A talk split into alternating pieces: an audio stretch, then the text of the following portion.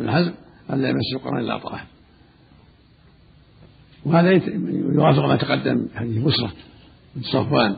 لا كان في مس الفرج. لا يمس القرآن إلا إلا طاهر هذا يدل على أن المصحف لا يمسه إلا طاهر وقد رواه أبو داود والنسائي بإسناد صحيح كما ذكر صاحب نصر الراية الزيلعي بإسناد صحيح عن عمرو بن حزم غير المرسل.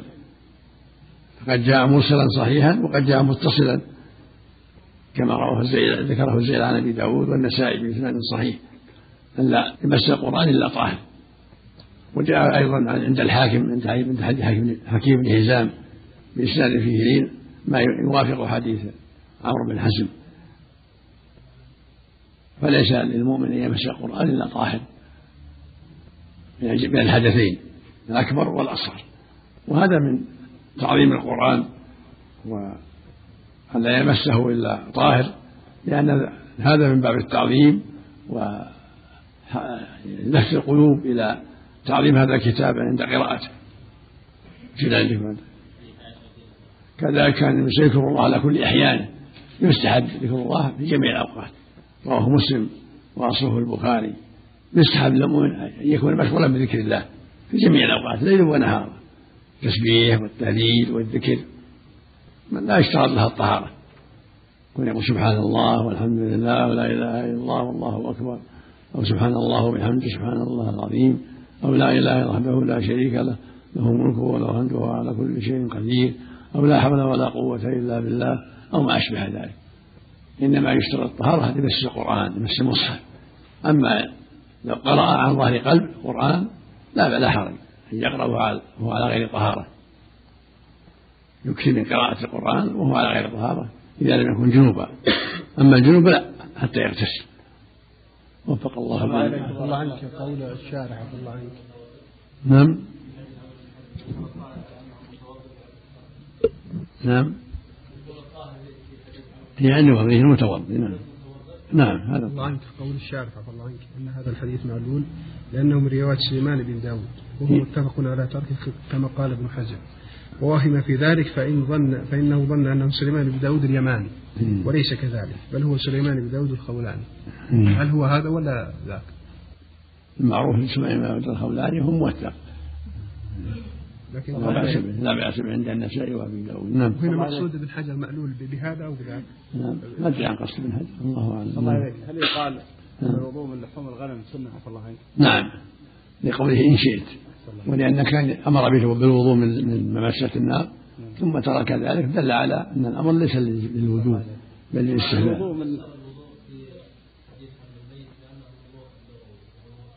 لا ما ما ما, ما هو صحيح والحمد لله.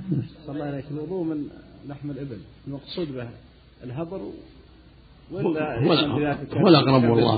هو الأقرب. هو الأقرب. لأن اللحم عند عند العرب الهبر هذا اللحم. الكرش الكرش والمصلان والشحام ما يسمى عندهم لحم صلى الله إن توضأ من باب الاحتياط حسن إن شاء الله. نعم. يقول السائل أحسن الله إليكم الشيخ إذا وضع المصحف ولا حامل يحمله عن الله لأنه ليس بطائر فهل يجوز له أن يقلب صفحات القرآن وهو غير طائر من غير إيش؟ يقول إذا وضع المصحف على حامل يحمله عن الله لأنه ليس طائر فهل يجوز له أن يقلب صفحات القرآن وهو غير طائر من غير حمله؟ يعني التقلب الصفحات بدون بيده؟ لا لأنها مثل بس أهل بس القرآن لا طاهر. بيده؟ ممنوع. سواء على كرسي ولا في يده. لكن لو مسه بحائل. وفازين. أو بعود أو بآلة أخرى لا بأس. ها؟ يقول إمام يمد صوته في التكبير من التشهد الأول والأخير عندما سئل عن ذلك قال حتى يعلم المصلين أنه تشهد فيجلس.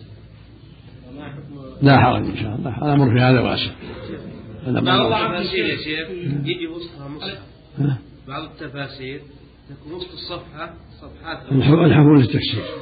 الحكم للتفسير. الله عنك يا شيخ نعم. أليس الصحيح ألا يتوضأ ولا يغتسل من غسل ميتا إذا لم يباشر تغسيله بيده؟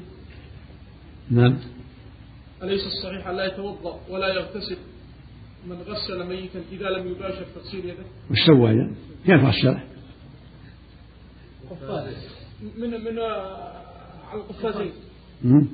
من وراء حائط المعروف أن غسل الميت مستحب الوضوء من غسل الميت مستحب ثبت من حديث عائشة أنه كان يغتسل من غسل الميت عليه الصلاة والسلام وثبت عن زوجة الصديق أن الصحابة رضي الله عنها أفتوها بعدم الغسل لما اشتد عليها البرد دل عنها معروف عندهم الغسل لولا العذر. الله عنك الله إليك يا شيخ. عورة الميت عفى الله عنك في غسله. أقول مس العورة ما يقتضي أن يتوضأ إذا غسل لا لا يمسها الواجب ما يمسها الا من وراء حائط إيه نعم من وراء حائط إذا مسها من وراء حائط ما يضر. ذكرتم في صفة غسل الميت. عفى الله عنك أقول ذكرتم في صفة غسل الميت. أنه يأخذ لفافة بيده ويمر على د- ما يرجع ما يلزم الوضوء. ما يزال إذا مسه. بحال. إذا كان من وراء يسلمك. مس القرآن يا شيخ. مس القرآن للمرأة وكانت في فترة الحيض وكان عندها واجب حفظ.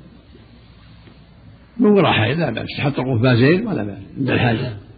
عند الحاجة. تضع قفازين وتقرأ أم ت- يعني عند الحاجة نعم. إذا أعلن عن الاستسقاء ما حكم الخروج ذلك؟ نعم. واجب سنة؟ إيش؟ صلاة الاستسقاء إذا أعلن أعلن الإمام أنه صلى صلاة الاستسقاء سنه اما الوجوب محل نظر يعني ما احفظ انه انه أمر انما لما طلبه الاعرابي هلكت الاموال اجاب وصلى عليه الصلاه والسلام خطب الخطبه خرج في الاستسقاء بخلاف صلاه الكسوف والقول بوجوهها قول قوي لأن الرسول أمر بها قال يا رجل فزعوا فصلوا ها؟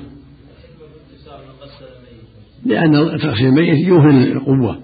يتذكر الموت وما بعد الموت توهن قواه تضعف قواه يصيبه شيء من الضعف. فالغسل يجبره وينشطه ويقويه.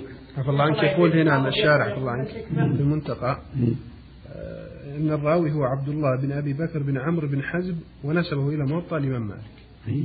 هل هو هذا ولا؟ مش- عبد, الله بن أبي بكر. ابن محمد بن عمرو بن حزم. لكن كان في قبله الراوي عنه. امرأة حاضت الله يحفظها. ولم تطف طواف الإفاضة وسافرت إلى أهلها فماذا عليها؟ ترجع. ترجع وتطاف عليها. وإذا وطأها زوجها؟ عليها دم ذبيحة تذبح في مكة الفقراء. إذا وطأها؟ وعلى- مع التوبة. وإذا لم يطأها؟ ما عليها شيء. ترجع وتطوف والحمد لله. شيخ الله يهديك. من سأل قال ما الحكمة من الوضوء من لحوم الإبل؟ الله أعلم. علينا أن نمتثل ما قاله الرسول. الحمد لله. وهو لا يقول إلا عن حكمة. وعن أنس بن مالك رضي الله عنه أن النبي صلى الله عليه وسلم احتجم وصلى ولم يتوضأ. أخرجه الدار قطني ولينه. وعن معاوية رضي الله عنه قال قال رسول الله صلى الله عليه وسلم العين وكاء السهي فإذا نامت العينان استطلق الوكاء. رواه أحمد والطبراني. وزاد ومن نام فليتوضأ وهذه الزيادة في هذا الحديث عند أبي داود من حديث علي دون قوله استطلق الوكاء وفي كلا الإسنادين ضعف. ولأبي داود أيضا عن ابن عباس رضي الله عنهما مرفوعا إنما الوضوء على من نام مضطجعا وفي إسناده ضعف أيضا. وعن ابن عباس رضي الله عنهما أن رسول الله صلى الله عليه وسلم قال يأتي أحدكم الشيطان في صلاته فينفخ في مقعدته فيخيل إليه أنه أحدث ولم يحدث فإذا وجد ذلك فلا ينصرف حتى يسمع صوتا أو يجد ريحا. أخرجه البزار وأصله في الصحيحين من حديث عبد الله بن زيد ولمسلم عن أبي هريرة رضي الله عنه نحوه وللحاكم عن أبي سعيد رضي الله عنه مرفوعا إذا جاء أحدكم الشيطان فقال إنك أحدث فليقل كذب وأخرجه ابن حبان بلفظ فليقل في نفسه. نسأل الله. الحمد لله وصلى الله وسلم على رسول الله وعلى آله وأصحابه. ومن اهتدى بهدى أما بعد فهذه الأحاديث المتعلقة بنواقض الوضوء. حديث انس انه صلى الله عليه وسلم احتجم وصلى ولم يتوضأ وفي إسناده لين خروج الدم من من المسلم من غير السبيلين في كونه ناقلا خلاف بين العلماء. اليسير يعفى عنه كالرعاف اليسير ودم الأسنان اليسير وما أشبه ذلك. أما إذا كان كثيرا فالأحوط له أن يتوضأ خروجا من الخلاف. فإذا كانت الحجامة خرج منها دم كثير فالأحوط الوضوء وإذا كان دم يسير فلا يلزم الوضوء. المقصود أن الخارج الفاحش من سائر الجسد الأحوط فيه الوضوء. أما إذا كان يسير الدم فيعفى عنه. كالحجامة وأشبه له الرعاف اليسير ودم الأسنان اليسير والجرح اليسير. كل هذا يعفى عنه أما إذا كثر هو من جنس الاستحاضة.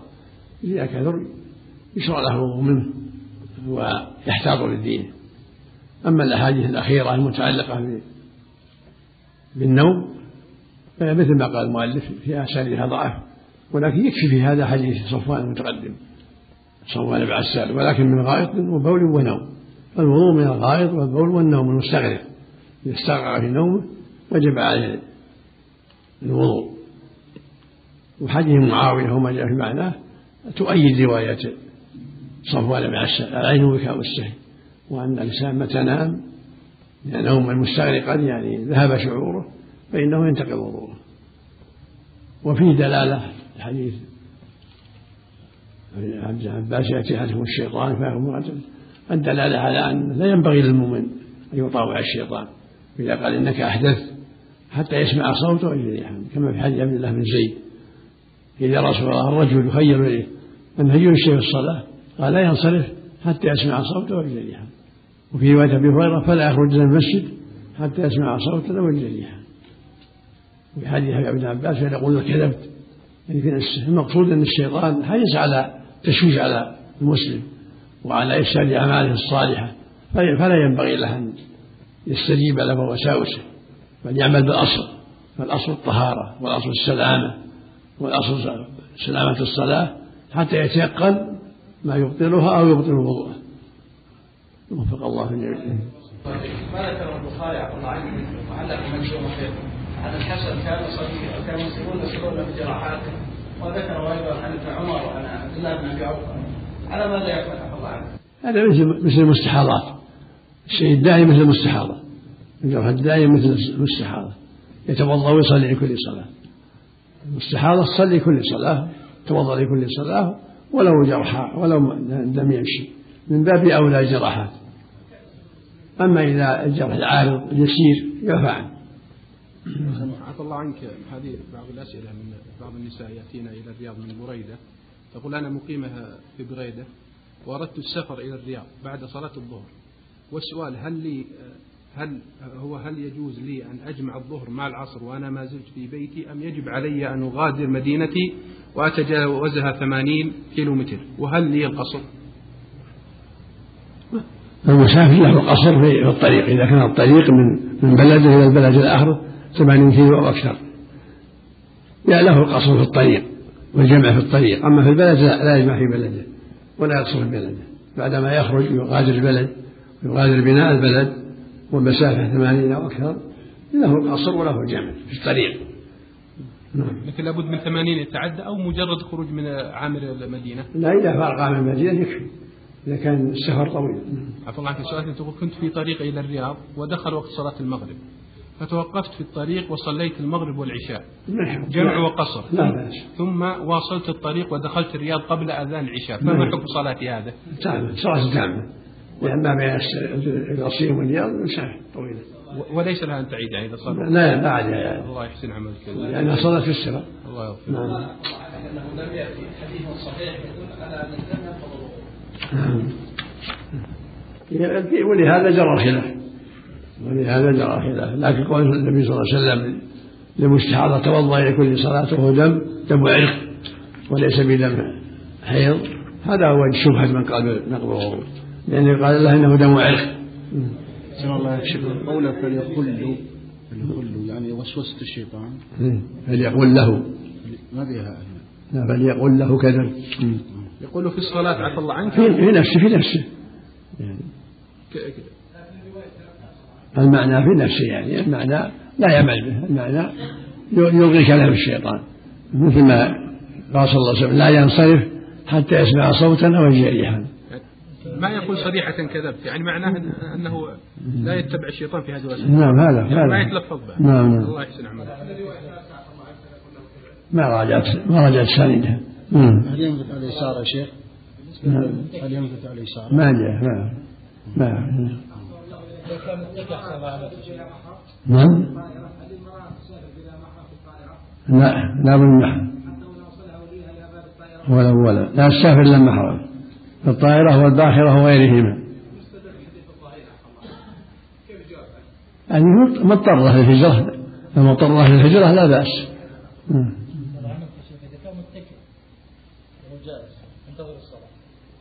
النعاس ما يضر. أما النوم مستغرق يبطل سواء متكئ ولا مو متكئ. في خلاف لكن الأحوط الوضوء إذا كثر إذا إذا تكرر. اللي يفحش في نفسك اليسير ما يفحش في نفسك تعده يسيرا. كل إنسان مخاطب بنفسه. عفى الله عنك. الفرق بين القلس والقيع عفى الله عنك. قال شيء قليل. يخرج كالمجة في الفم.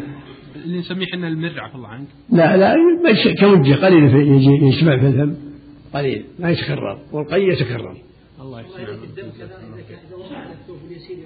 نعم نعم. إذا كان من غير من غير السبيلين نعم.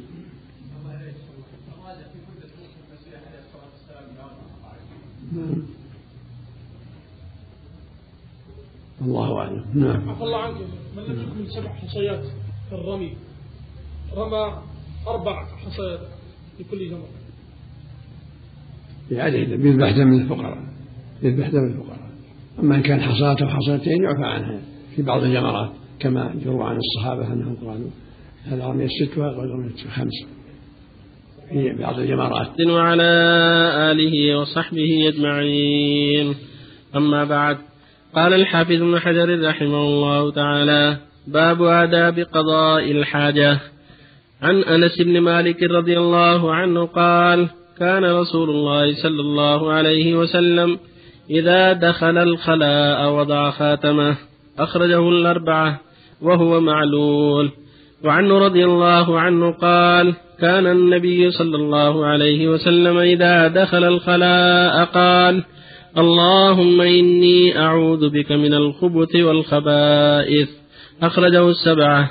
وعن أنس رضي الله عنه قال كان رسول الله صلى الله عليه وسلم يدخل الخلاء فأحمل أنا وغلام نحوي داوة من ماء وعنزة فيستنجي بالماء. متفق عليه. وعن المغيرة بن شعبة رضي الله عنه قال قال لي النبي صلى الله عليه وسلم خذ الإداوة فانطلق حتى توارى عني فقضى حاجته متفق عليه. صلى الله وسلم على رسول الله وعلى آله وأصحابه من اهتدى به أما بعد هذه الأحاديث الأحاديث كلها تتعلق بآداب التحلي. والرسول صلى الله عليه وسلم بعثه الله بالحق وبعثه الله بالهدى وبالآداب الشرعية في كل شيء. ومن ذلك آداب التحلي فمن آداب التحلي إذا دخل الخلاء ألا يدخل بشيء فيه ذكر الله من خاتم أو أوراق أو ما أشبه هذا هذا هو الأفضل. ولهذا كان إذا خلا وضع خاتمه. لأن خاتم مكتوب فيه محمد رسول الله.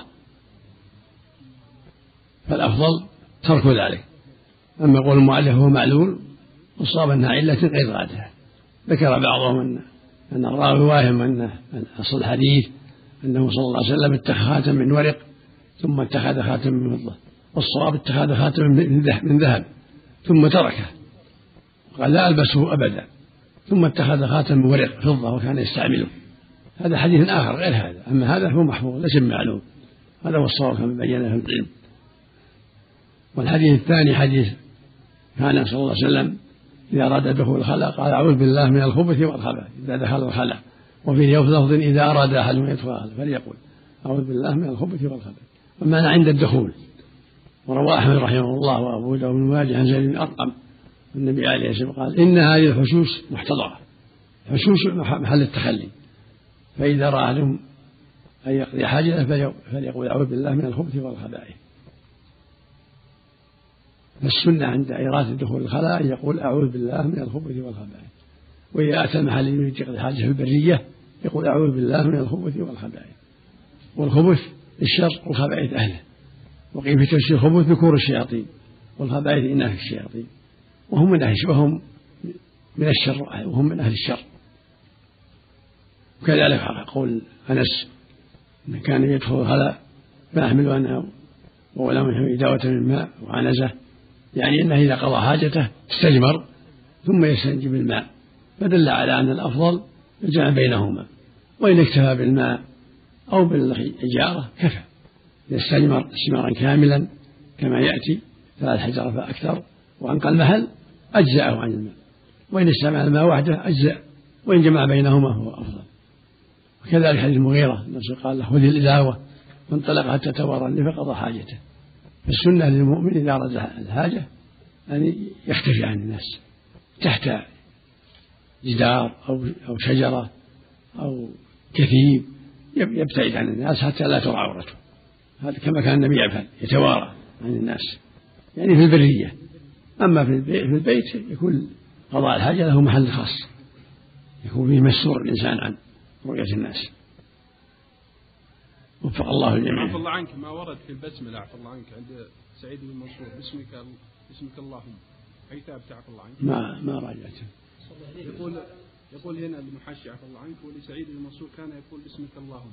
ما حديث قال المصنف الفتح رواه المعمري وإسناده على شرط مسلم. يمكن. وفي زيادة تسمية ولم أراه بغيره. يمكن. نعم إذا سمى لا بأس أو إذا سمى طيب. صلى الله عليك زيادة الرجس النجس ثابتة هذه؟ ما أعرف. نعم. نعم. لا بأس به نعم. عفى الله عنك لو لم يتذكر إلا داخل الحمام أكرمك الله. لا ينتهي لا يقول شيء. ما يقول؟ لا. حتى البسملة لو توضأ لا يقول لا يقول شيء. ما, ما يبسمل؟ لا يبسمل عند عند بدء الوضوء. عفى الله عنك أقصد لو توضأ داخل الحمام. هل يبسمل؟ يقول بسم الله عند بدء الوضوء. تزول الكراهة. عفى الله عنك يا شيخ. أنس يا شيخ استنجى بالماء. هل في جمع بين الاستنجاء والاستجمار ولا الاستنجاء فقط؟ جمع بين الاستنجاء والاستجمار لأنه إذا ذهب يقضي حاجته يستجمر قبل أن يأتي. مو بيأتي وهو مستجمر الدعاء عفى الله عنك في الخلاء عفى الله عنك. يقول هذا الدعاء في الخلاء؟ قبل أن يدخل. في اللفظ الآخر إذا أراد أن يدخل. يقول أعوذ بالله من الخبث والخبائث. في البرية. عند قرب إذا عند عند عند المحل الذي يريد يجلس فيه يقول أعوذ بالله. من الخبث صلى الله إليك شيخ. من كان يصلي وسمع قرع الباب فتردد في الصلاة. هل يقطع صلاته أم لا؟ لا يتنح يتنح يقول سبحان الله يفهم أنه يصلي إذا تردد أحسن الله إليك. هل يقطع صلاته؟ لا ما يقطع صلاته. ما حكم صلاته؟ أحسن الله إليك؟ صلاة صحيحة أما يقول سبحان الله ولا يتنحنح نهاية